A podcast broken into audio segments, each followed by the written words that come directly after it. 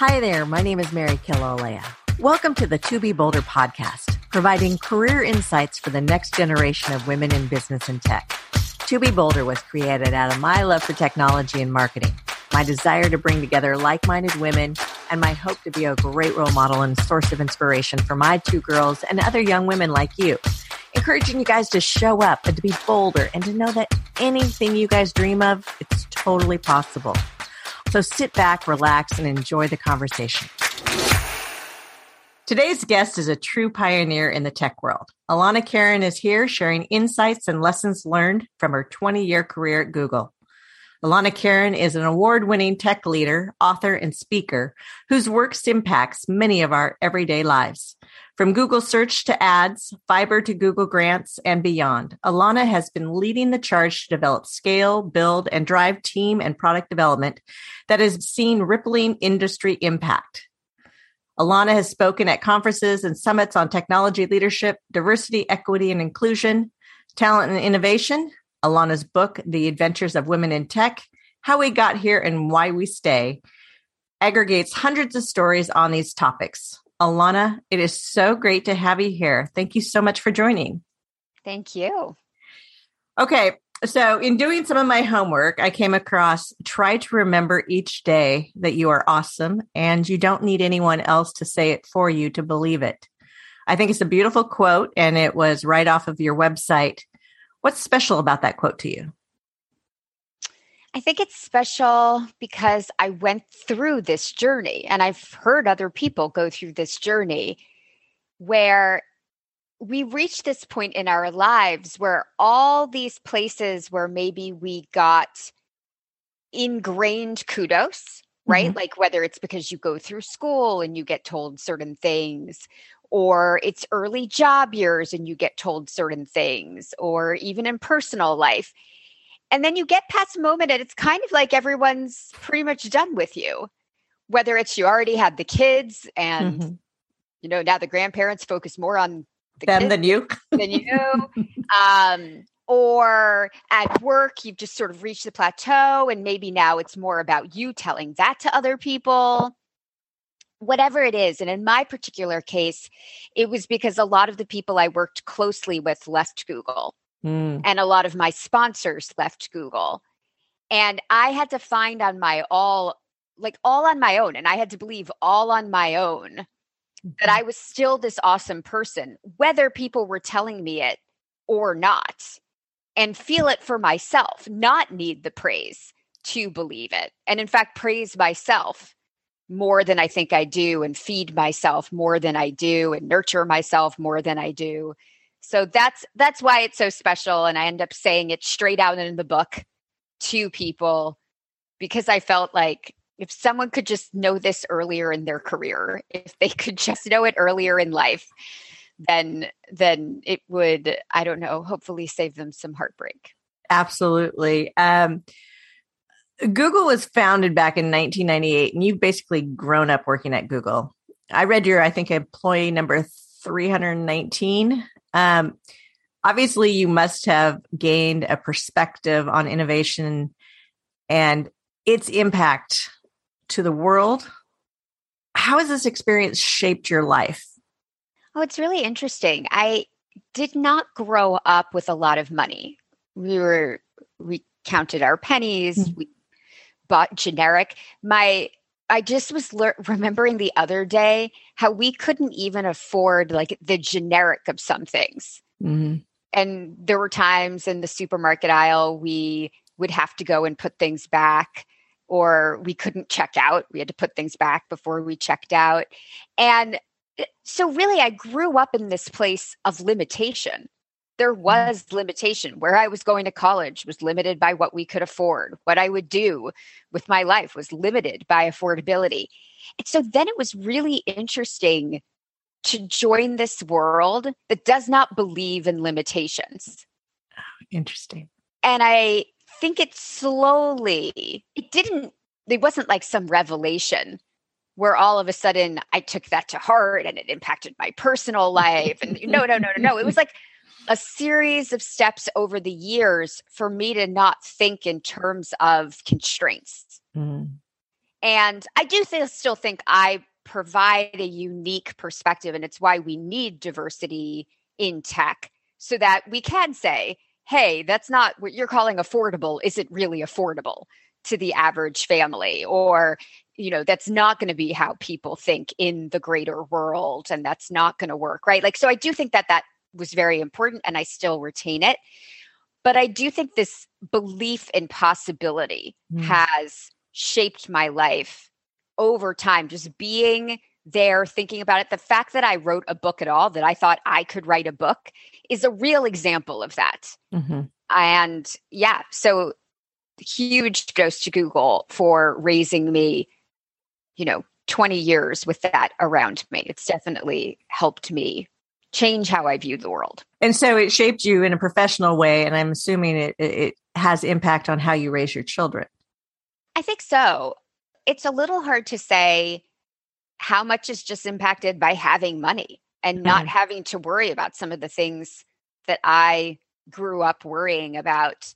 And I think that sometimes I think that has pros and cons, right? Like there's a certain scrappiness and resilience I have mm-hmm. from those times that you sort of have to build in to your kids if you have money, right? You have to say there are other limitations besides money which so that they have to think about tools and they have to figure out how could they get that next thing that they want without it just raining down and, and they build some of that scrappiness themselves that i just grew up with but i also grew up with a lot of insecurity mm-hmm. and really trying to give them more of the pros and less of the cons that I had, I think has been my focus. And there were things that my dad or my mom said to me that reinforced limitations mm-hmm. and trying to be really mindful when I talk to my kids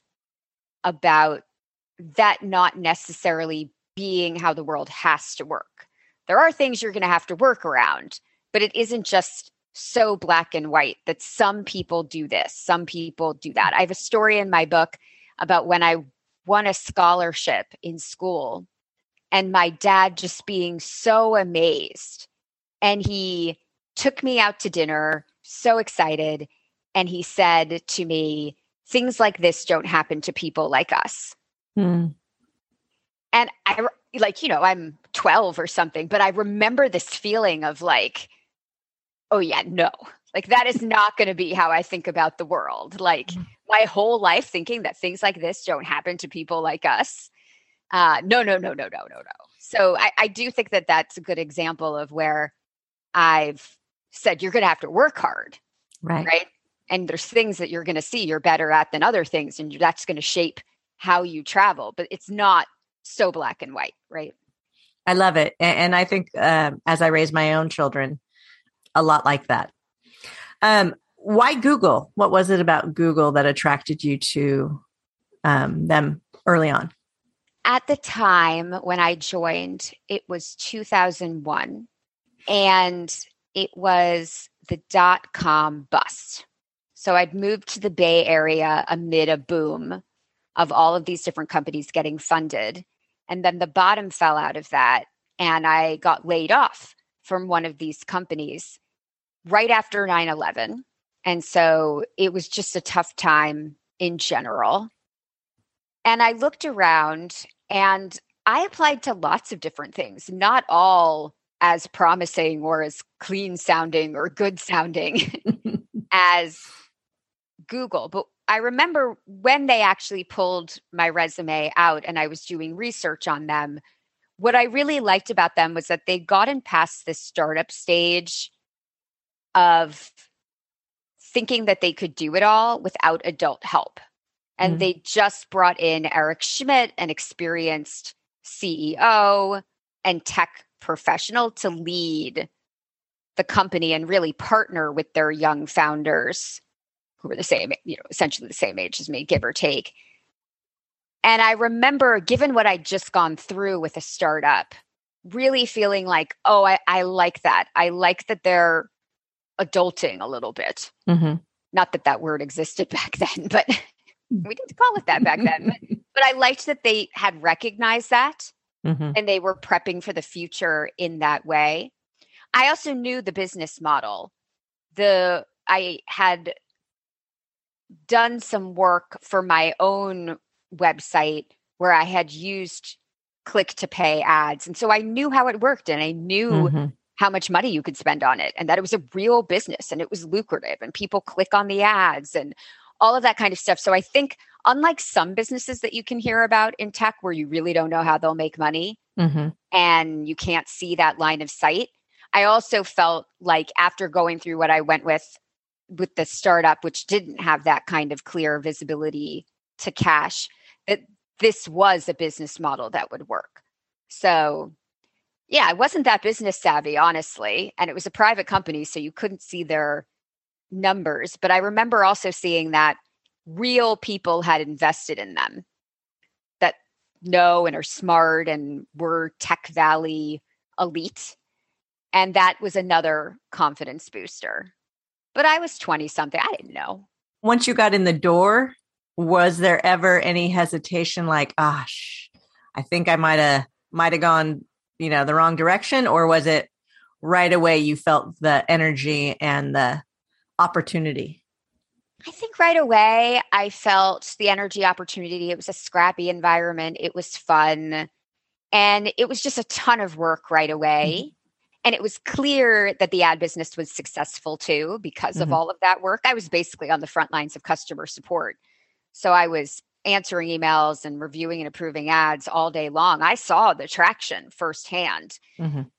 I think along the way, there it was like riding a rocket ship. Like at a certain point, like it's a little late to jump off the rocket, like you're too high up in the air. I, so no, not really. There were definitely times where I was like, these people are crazy. you know, like all the things you'll think about in a startup, which is all true. But it was always so fun. The people were so interesting. The work was challenging. I was learning a lot. The roles morphed and changed. So no, not not right. No, not really. okay. Well, have you ever had to advocate for yourself? Um, and what advice do you have for other women who are having a hard time finding a voice to be that advocate for themselves? Yeah, I mean, for sure, I've had to advocate for myself. And I think that early on, what I would say is I did not know that. Mm-hmm. I thought that the work would speak for itself because often in school it does. Right. Often in early jobs it does. And that did work for a period of time, especially when I was a junior individual contributor. But there was then sort of this invisible graduation point that no one tells you about, where to be seen as a leader and plucked for other things, you have to start advocating for yourself and mm. marketing yourself. A lot of things that we instinctually feel uncomfortable about, mm-hmm. whether it's because of you know our personality, how we were raised, or the reinforcing mechanisms we've had over time, which sort of swat our hand when we brag too much, which happens to women more than men. And right anyway, it took me a little time to figure out that I had to learn to ask for things and and learn to advocate. I think for me the major thing that's helped is feeling like I'm not just advocating for myself. Because of some of my own personal hangups and maybe also a little bit about how society reinforces that women should take care of others.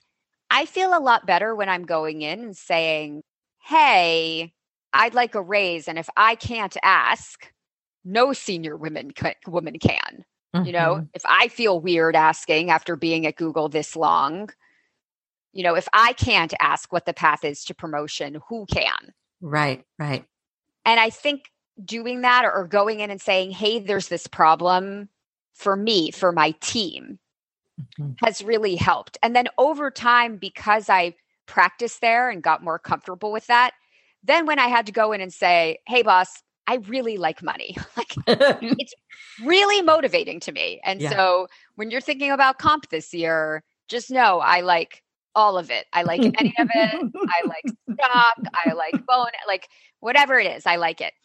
And it took time and it took a little practice and sort of building out that comfort, but finding maybe that thing whether it's connected to other people or it's starting small, it's starting with people you trust, and testing it out and building confidence from there is so important versus staying silent and hoping they'll crown you. Right, right. Uh, and I love the way, and, and I, I laughed because it was kind of comical, but having that casual approach is totally ice breaking and legit and transparent. I, I love that. You know, like, hey, boss. you work. Yeah, it depends who you work with. By the way, yes, my boss works totally well. Um, certainly, there would be some people who that is not polished enough for. so know your audience. And also, I do tend to rely on comedy when I'm uncomfortable. It's just something to know about me. It works for me. You might have different go to tools. For you, it might be way more prep and going in backed by the data. I sure. went and I researched, and I know that people are paid more than my team is or I am or whatever it is. So think about what makes you comfortable. But but for me, not being so serious does help get through that ask for me. Yeah, totally makes sense. Um, let's talk about your current role as director of search platform. What does that encompass? Very specifically, it encompasses that I run program management for our infrastructure organization, which is called Search Platforms. I tend to simplify the title because at a certain point, it's just word soup. um, but there are other directors in search platforms. So just know that I very specifically own this piece, which is about how you help engineers get their work done. How do you run the programs so that there are goals and milestones mm-hmm. and you are tracking the work? and you are flagging when something is not working and you are improving communications. And so, if you think about what it takes to bring products to life, which engineers might not be good at. That's a lot of what the program managers do. Mm-hmm. And it's usually for things currently being executed. Whereas if you've been a product manager, you've heard of product managers, product managers are usually planning the future mm-hmm. and visioning. And we are very much the brass tacks. We are the operations of great, you have a plan. How are you going to go from plan to thing mm-hmm. and roll that thing out? And it a lot of my career at Google has been operations. This is just the first time it's been particularly focused on eng operations.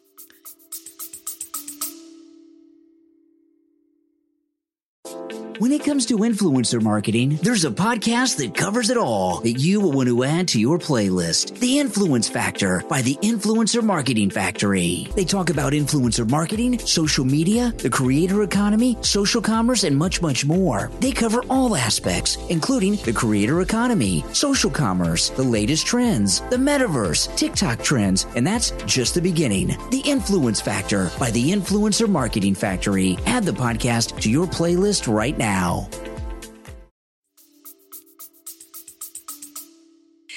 And how does that uh, align with your core skill set? Kind of, you know, the non technical. Yeah. Yeah. I mean, we haven't spoken about it, but I have a history degree. I'm not particularly technical. I did self teach myself HTML in the olden days. And so I think that that background and having worked on websites, built websites, when I got into tech meant that I had enough background and understood a little bit more about engineering challenges and how back ends might work or front ends might work or whatever it is that I was able to navigate having technical judgment and some fluency without being the coder. And that helped in all of my roles uh, initially, a lot of the operation stuff, you did have to work with engineering to figure out how to automate it. And then I worked to understand a whole new product, our Google Fiber product, and how that would work and how you would monitor it, for example, and have customer service answer questions about monitoring. So it all helped along the way. So by the time I got to this role, a lot of the fact that I'd worked all along the way with engineering understood why like essentially how you had to work with them and why everything takes six to nine months. Mm, mm-hmm. that helped with this leap. But the other thing i will say is that i long had operations experience and a lot of what it takes to run a program management organization is fundamentally the same core operation skills. How do you think about and break down problems? Mm-hmm. How do you deal with blockers? How do you communicate well? How do you escalate? And then a ton of people leadership, which I've honed over the years at Google, figuring out how do you motivate teams? How do you build great teams? How do you keep teams happy? So all of that core stuff can really travel with me as I move from very different product problems. Now, if you ask me, do I still understand in depth how search technology works? Not in depth, like to a certain level. So I've picked and chosen, I think, what I've gotten good at and what I've gone deep at. So, with so many opportunities in the tech space for women these days, um, for those that don't know where to start for building their tech acumen hmm. or feel intimidated by the lack of tech acumen, what advice do you have for them? I think that's pretty common too. What I will say is that compared to when I started getting into tech, where I had to self teach everything mm-hmm. or rely on some like kind gentleman next to me to tell me, there are now, first of all, there's just a ton of information free on the web mm-hmm. where you can first figure out what am I even interested in? Because now there are so many options, it can actually be kind of overwhelming. Mm-hmm. Do I like hardware? Do I like software? Do I like security? Do I like product design? Do I like UX? Do I like this? Do I like that? So you can see what you're drawn to so much easier, even just by reading some tech news and seeing what mm-hmm. articles mm. do you make it through and sound interesting which ones don't you right mm-hmm. if security protocols put you to sleep do not go into security right so there is some just natural stuff that you can see but there are now also organizations that either provide kind of forums cohorts for women interested getting into tech and you can just by simple searches look around. Some of these are even just Facebook groups, mm-hmm. women in tech Facebook groups that you can join and follow along, ask for advice on this or that. You know, I want to get into user experience. How did you get into user experience? And start to see from those experiences, some of which I've put in my book, how did people make that move, make that pivot? What did they do? The other thing in recent years that's been super awesome is just bite sized learning, right? Mm. You don't have to go back to university or get a master's in something. You can go to Coursera, you can go to LinkedIn Learning, you can go to. Udacity, and you can do bite sized learning to see Am I into this? Do I like this? Now, say you are really into coding ultimately, there are these boot camp programs, some targeted towards women with scholarships. So just there's so much more nowadays that if I was starting from scratch, definitely there would be this period of being a little lost as I figured mm-hmm. out where I want to go. But once you know a little bit more, you can really hone in, ask people just on the internet for free what they did. Follow some people on LinkedIn. See see what they do and do you like what it sounds like they do, right? If you're ooh, should I be a diversity and equity specialist at a tech company. Follow some of them. Right right. See what they post about. See what they do. Reach out to them. It's it's so low cost nowadays. Yes it's a little scary sometimes to reach out but yeah you know worse is they don't respond right? It's not a huge downside side and it's free. I love free, free I, I love that. That's great advice. Um have you ever felt there have been roadblocks to advancing your career and if so, how did you navigate those waters? Yes and no, which is really interesting. I suppose it should be yes if you have mm-hmm. any yes at all. But in some ways, I've had this really interesting career that I've gotten to dictate a ton, right? I started off in this operations world. I moved into policy, built out policy at the time, some of the first policies Google had and built out the first global team that we had, et cetera. Then moved on to something totally different. Moved on to Google Fiber, where I built out customer support and installs, and then moved on to search, where now I'm leading infrastructure program management. And very different things where I dictated to some degree what I was interested in and did have to ver- get very good at defining my core competencies and explaining it to other people. Mm-hmm. But really, besides the fact that there's legwork and you have to sort of make your way and get people to believe you, and that was able to do it, you know, didn't mm-hmm. face profound blockers. The reason I say yes, though, is that because I did not stay on one path, because I am not this definable thing, mm. I have had to advocate for myself way more. And I'm probably not a VP yet because I decided to be this quirky, different thing. If I'd stayed in sales and stayed the legitimate path, if I'd stayed in policy and stayed mm. the path, stayed the course, right? And there were other things along the way, just how promotion systems work and what hurdles you have to make and how long that takes that have also influenced this, of course, that I did not have total control over. So absolutely a mixed story. And I think that had I truly ever felt blocked or frustrated at some point, I would have had to really, I wouldn't have wanted to stay unhappy. So I right. would have had to make a bigger change, whether it was leave Google or decide legitimately, like, I want to take that because I want to get to VP more than anything else. I will take that role, which has the clear path to VP. Mm-hmm instead of taking this really interesting job, you know, this quirky, interesting job. right. And so I would have had to change my plan and path. But instead, I have stayed the course. It has come at somewhat of a less certain path towards what people think of as traditional upward success. That is a price I've been willing to pay. I don't know that I'll be willing to pay it forever, but I always wanted to be working on these interesting problems, and I weighed more towards that than I did title success, for instance. So it has been this sort of yes no story with me. I would have loved it to be a yes yes story, mm-hmm. but there were trade offs, and I willingly made those.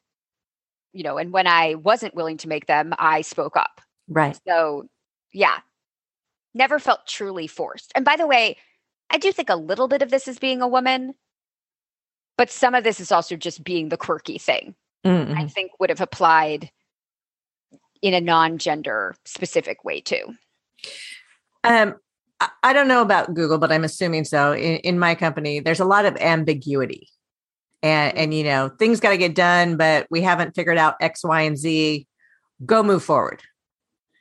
How have you dealt with ambiguity in your career? I've always kind of liked ambiguity actually because I tend to sort of get annoyed once things calm down and there's only one way to do it. I tend to like a certain amount of chaos and mystery and problem solving in my jobs.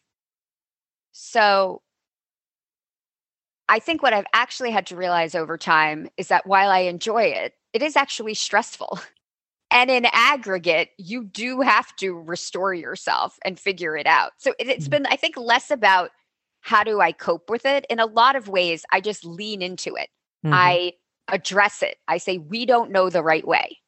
There is no canonical right way. So what are safe experiments we can do?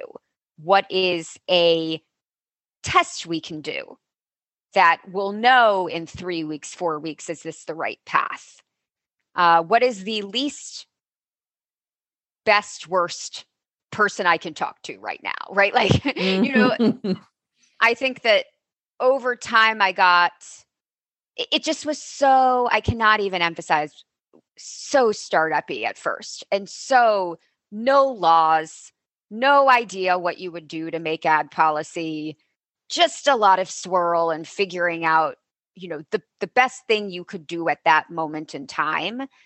And i think that that was great training ground. You know i've seen a lot of people who can go years not really knowing how to make decisions right. I felt like my initial jobs were decision making boot camp.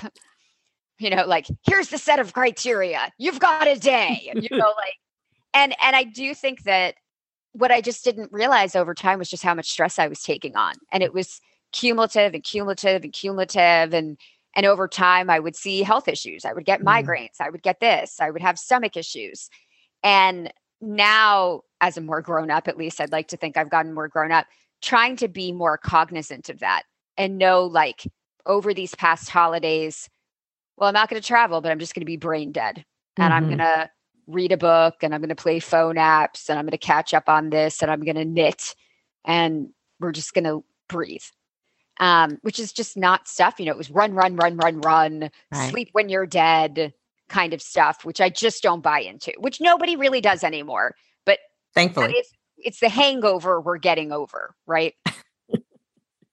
That's so well put. Um, if you were starting off in tech today, is there anything you would do different? I did not understand networking. I didn't like it. It took me a long time to realize that sometimes you talk people just to have these touchstones, just to have someone you can go to when you have that kind of problem. They don't have to be this mentor that you marry. They can be these light, loose connections. Someone I worked with at Google, Karen Wickre, wrote this book. Uh, I want to say it's Networking for Introverts or a name like that and and she talks about these different types of ties these different types of connections and these loose ties you can have and it just took me a long time to realize that i that that was kind of more what i needed. I need a board of people that i can go to when i need specific things and it wasn't that i was going to necessarily go with one mentor or one coach although i do love my therapist. My therapist is great. I love my therapist. But I think if I was joining tech today, it wouldn't take 10 years to figure that out. like I would right from the start be like, who are the people who've already done this journey? Who are the people who are doing it right now? Who are the people who can be my people I whine to when I'm feeling frustrated? Who are my people I can go to when I need mature advice? Mm-hmm. And we're mm-hmm. going to smack me upside the head and say, no, like, think about this. Who are the people just like me so we can really jive and get along? And then who are the people who will challenge me and ask me the pointed questions and really push me to do something I'm uncomfortable with or different? And I just, I don't know. It just, I was really bit by bit on this. I was really, like, if I can impart to you all listening to, um, because it just has really, it really has been sweet and useful over the years. And I think I didn't necessarily really figure it out until I started to mentor more people and see how reciprocal it was. And also when I wrote the book, and I really didn't know anything about the book industry. And I just had to march around to a lot of people and say, I don't know. Mm-hmm. And they were all lovely. And then I was like, well, why hadn't I been doing this for years in tech? This was so silly. Now I did luck out. I had a lot of great coworkers. So mm-hmm. I think I didn't truly, um, because I was growing up in tech alongside lots of people in Google. I wasn't alone, alone, but I never really thought about it in a way that would feed me. It just was there, and I lucked out. I, I love the vi- the village concept because mm-hmm. I, I do think different people fill different needs and instead of feeling that pressure i have to have that perfect mentor or how do i get that perfect mentor really establishing kind of a network of a village or or support. Um, your book, the winner, uh, is the winner of Best Indie Book Award and audio winner of the New York Big Book Award for audiobook nonfictions. And I've ordered it and I've got it on audio. It's one of those books that not only do I want to listen to, but I actually want to go back through it and, and highlight stuff. Bless so. your heart listening to me for nine hours. uh, what did you learn through the writing process? Oh, it's so interesting. I, because of what you heard, I work on at work, it's operations, right? There should be a plan and you go through it linearly, right? There, there are milestones and you go through those milestones, etc. I had to realize, no, not really.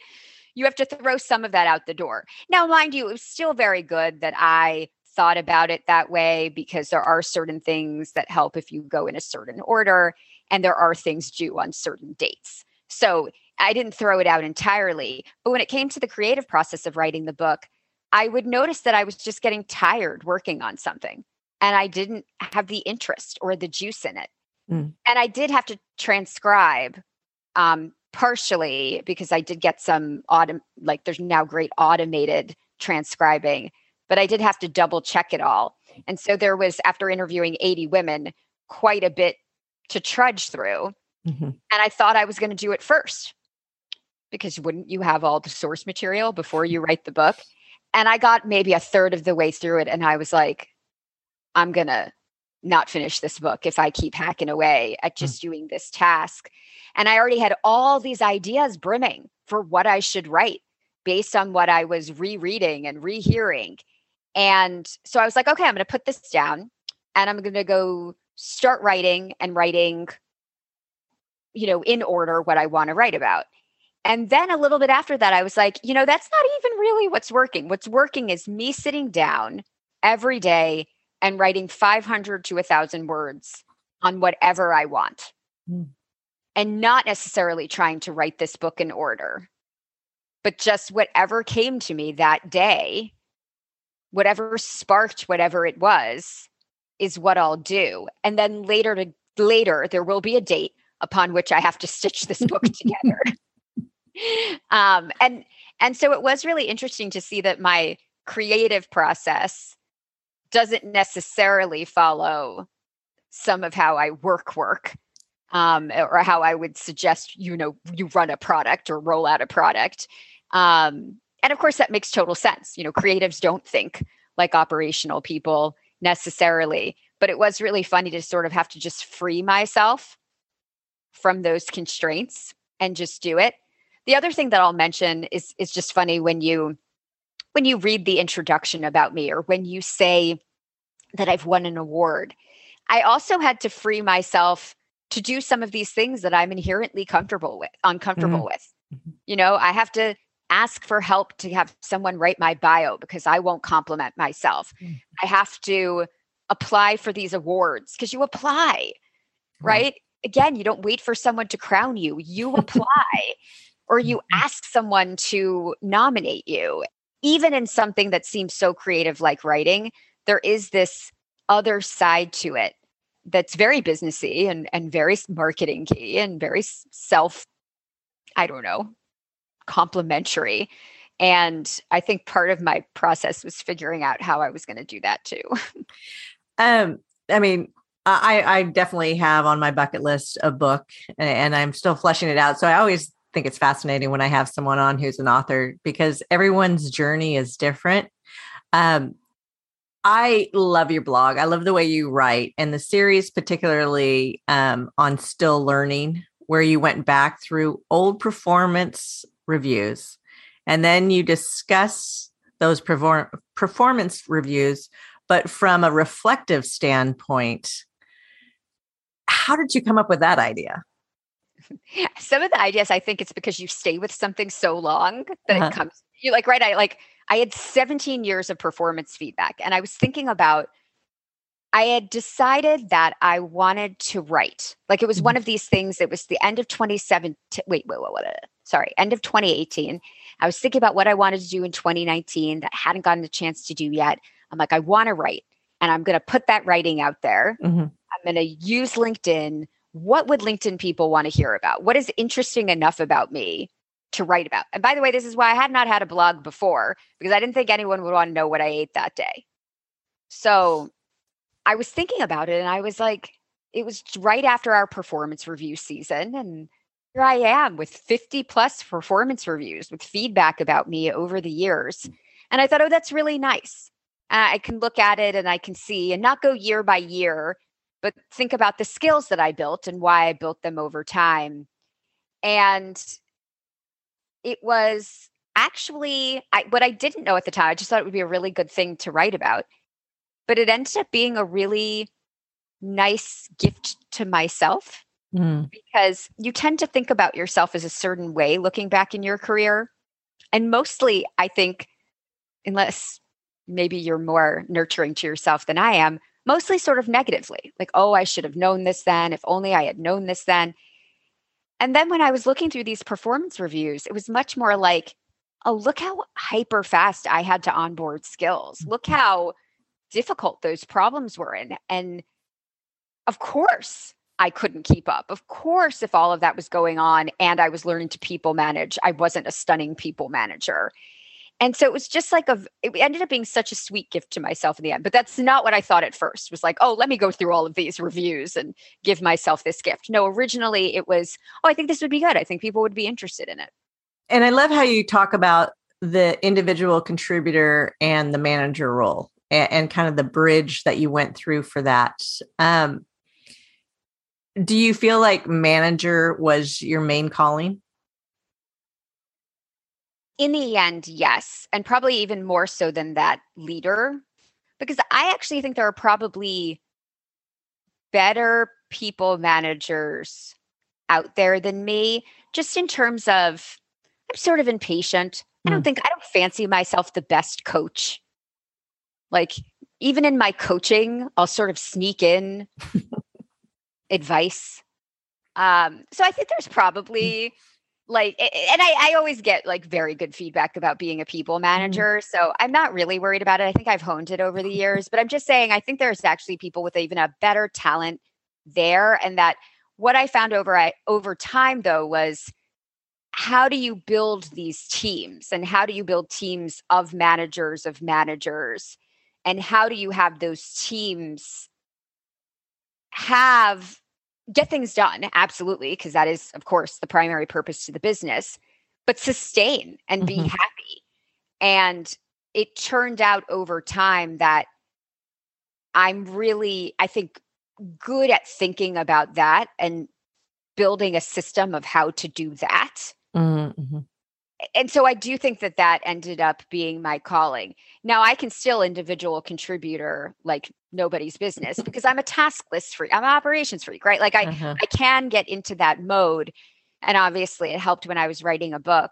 But in terms of I think how I've magnified my impact and how I've really helped others and what would be my legacy, I think it's how I've led teams and hopefully shown other people a great model for how to lead. What inspires you and why? It's interesting because I think in tech, sometimes you'll meet people who are really inspired by technology itself and what's possible, or products, like specific products.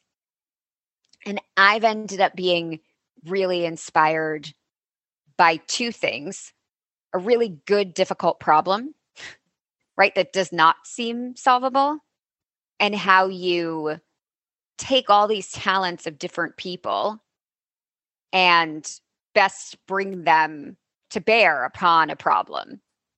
I think it's ended up being that sweet spot. So I end up being thought of sort of as fixer. Mm-hmm. It's this difficult thing that you don't know how to fix. You send Alana in or you send your team in because those are the kinds of things that really spark me. And again, I think that's why you don't see me leading humongous teams because I tend to like some of these like intimate, niche, difficult problems where you have to dig in with a crack team and solve them.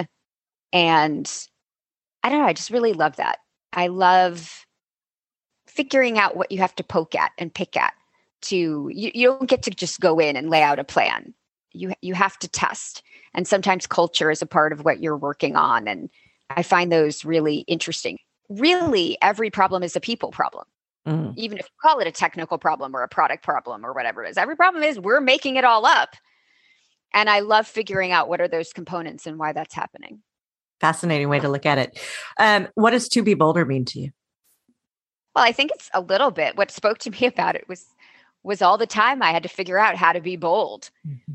When I don't fancy myself necessarily a bold person. I do not wear bold colors. I do not do like I all the colors in my house are mm. soothing, you know. Um, but there is something about advocating for yourself and asking for what you want and marketing mm. yourself and even thinking about yourself as awesome which I've had to teach myself over the years, which is bold. Mm-hmm. And so I really did like this concept of to be bolder because it's incremental too you don't have to just be bold, right? Like it's it's pushing yourself a little bit bolder. Daily striving. Yes. So what's next for you? Where do you see yourself in let's say 5 years?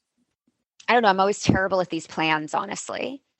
I am in May releasing a workbook follow up to the adventures book, which takes some of the tools that I talk about, like resilience and marketing and asking, and breaks them down into exercise. And I've exercises, and I've co written that um, with an author, Marily Nika, as well as three other contributors. And the answer to your question is I don't know, but I feel like I keep kind of testing how can I impact more of the world and how mm-hmm. can I bring others along with me? And what I like about this next step is that it gets a little bit more into the how you can do these things and you don't have to do the whole book. You can just go to the exercise when you need to and it could help you in that moment, especially if you don't have a great network or coach yet. And one of the whole sections is about finding support so it can help you if you're there. And but I also like that I really I mean part of the goal was to work with other women. Mm-hmm. And so now these other women are going to have a book out there with their name on it. And it just, I don't know, there's something there. I don't know if I'll do it full time. I don't know yet what's there, but I do, I like that. And it was mm-hmm. intentional. And I am figuring out a little bit of how can I continue to expand that impact and bring others along with me. And I try to do way more recommending of speakers that people can talk to who aren't me and, mm-hmm. and things like that, just to continue to build out what's who we're hearing from and the diversity of who we're hearing from. Um, I am going to make sure I include a, a link to your book and your your website on the show notes. It has been a true pleasure to meet you and to have you on and have this discussion. Thank you so much for coming on and sharing your story.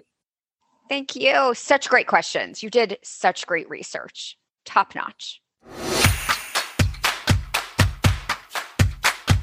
Thanks for listening to the episode today. It was really fun chatting with my guest. If you liked our show, please like it and share it with your friends. If you want to learn what we're up to, please go check out our website at 2bbolder.com. That's the number two, little b, bolder.com.